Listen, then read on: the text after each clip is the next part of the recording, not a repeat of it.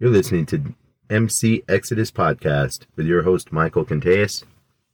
Christian Talk.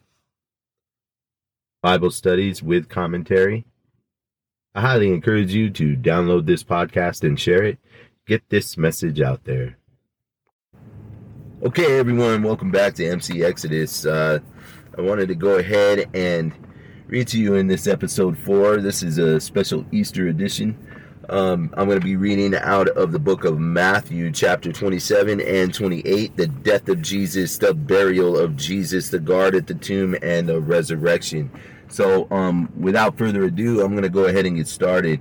And I just want to start off this episode by praising the Lord Jesus and thanking Him for giving us a voice, letting us be the light in the darkness, and providing a way for us through faith in Jesus to make it through this dark world.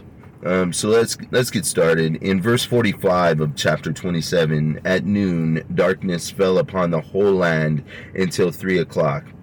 At about 3 o'clock, Jesus called out with a loud voice, my God, why have you abandoned me?" And some of the bystanders misunderstood and thought he was calling out for the prophet Elijah. One of them ran and filled a sponge with sour wine, holding it up to him on a reed stick so he could drink. But the rest said, "Wait, let's see whether Elijah comes for him." Then Jesus shouted again and released his spirit. At that moment, the curtain in the sanctuary of the temple was torn in two from the top to the bottom. The earth shook. The rocks split apart, and the tombs were opened. The bodies of many godly men and women who had died were raised from the dead. They left the cemetery after Jesus' resurrection. They went into the holy city of Jerusalem and appeared to many people. The Roman officer and the other soldiers at the crucifixion were terrified by the earthquake and all that had happened. They said, "This man truly was a son of God." And many women who had come from Galilee with Jesus to care for him were watching from a distance. Among them was Mary Magdalene and Mary, the mother of James and Joseph, and the mother of James and John, the Zebedee. Now look right here in verse 57, the burial of Jesus. And I wanted to just clarify right here that the death of Jesus on the cross, it had to happen, okay? His blood needed to be shed. He needed to be the sacrificial Lamb of God to cleanse our sins. He took on the sins of the world back then, in the present time, in the past, and for the future. And this is what we're talking about today. There's freedom in Jesus. There's freedom in what he did. That work on the cross that he did was the biggest work of all time. There is nothing that can top that. He did it. He pulled it off. And do you know that it's through faith in him that we are saved? Okay? Repenting for our sins, confessing to the Most High God of what we've done, and having faith that he died on the cross and that we will be saved, that our salvation is sealed. Okay? God's grace is sufficient. That doesn't give us an excuse to abuse that grace, because we are to learn, we are to walk, we are to grow in Christ. We are to, and to have the Holy Spirit come upon us, okay, baptized in water in the name of Jesus, right? Also baptized in fire with the Holy Spirit. And this is how we grow, by seeking his face through faith.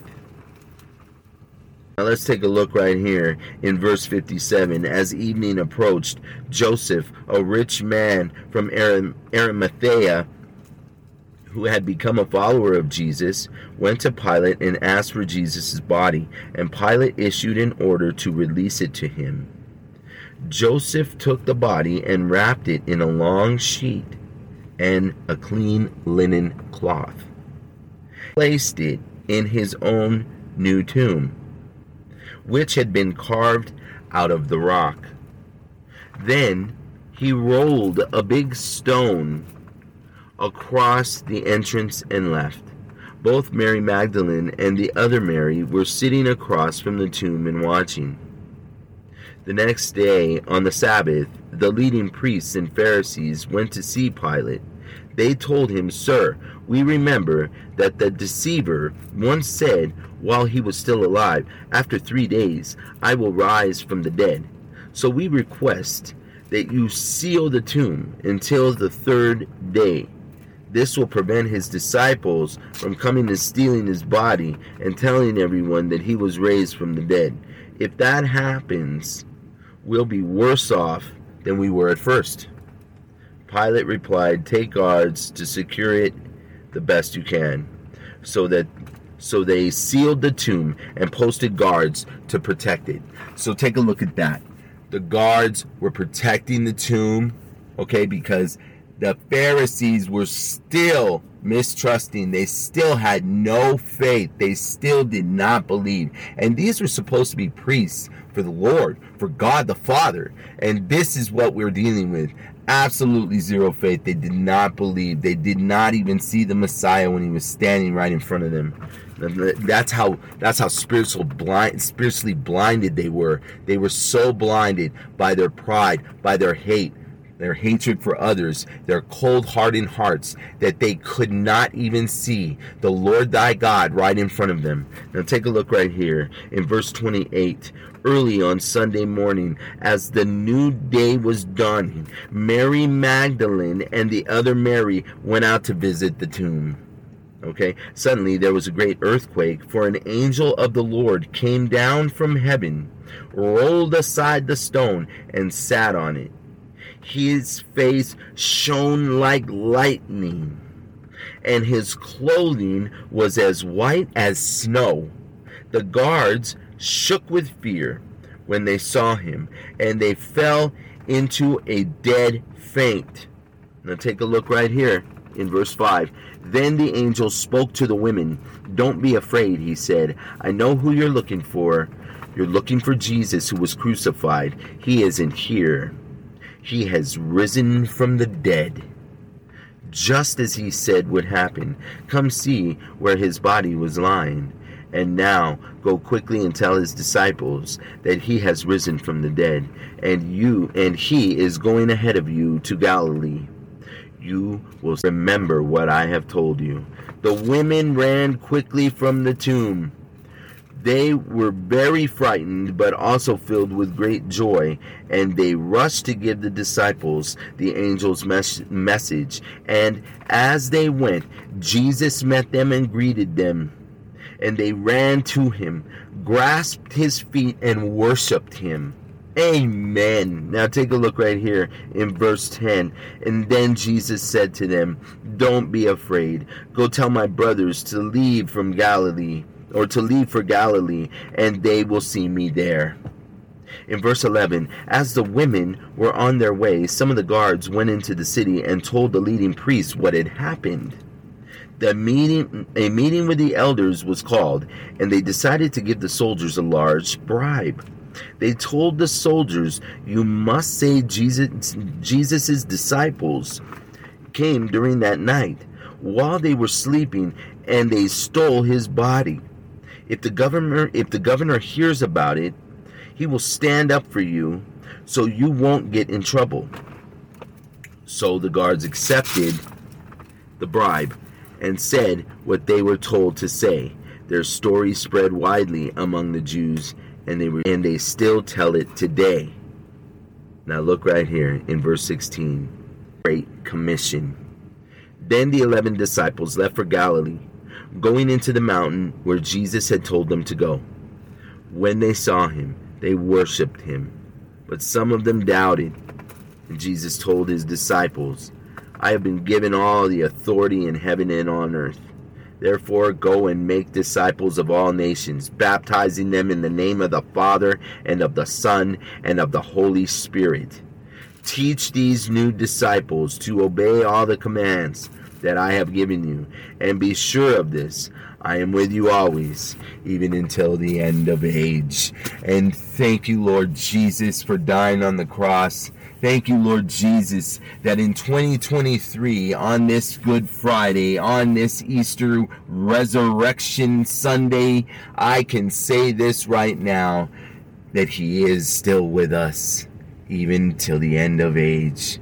He is always with us. His Holy Spirit is walking within us, loving us, guiding us, teaching us, comforting us, helping us. I'm telling you. And you know what? I look at my life and it was wasted.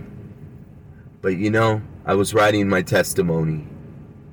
Yeah, it's a long one. It is. But you know what? It's finished. And now, my serving for the Lord has begun. And I thank you, God, for rising me. And I thank you, Lord, for giving me a voice to speak. You're listening to this podcast, and you have any doubts in your mind that Jesus is real, that the Father is real or not. God is a life transformation. Life. It should be a monumental moment the day you find the Lord. That's when the change begins. Help starts to happen. That's when you can finally help others. Not through depression, not through anger, not through hatred, but through love, compassion, and understanding. If you like this, subscribe, please download this podcast, share it, get this message out there. You can find it on all the platforms. And my next episode, you guys have a blessed weekend. Remember what Jesus did for us.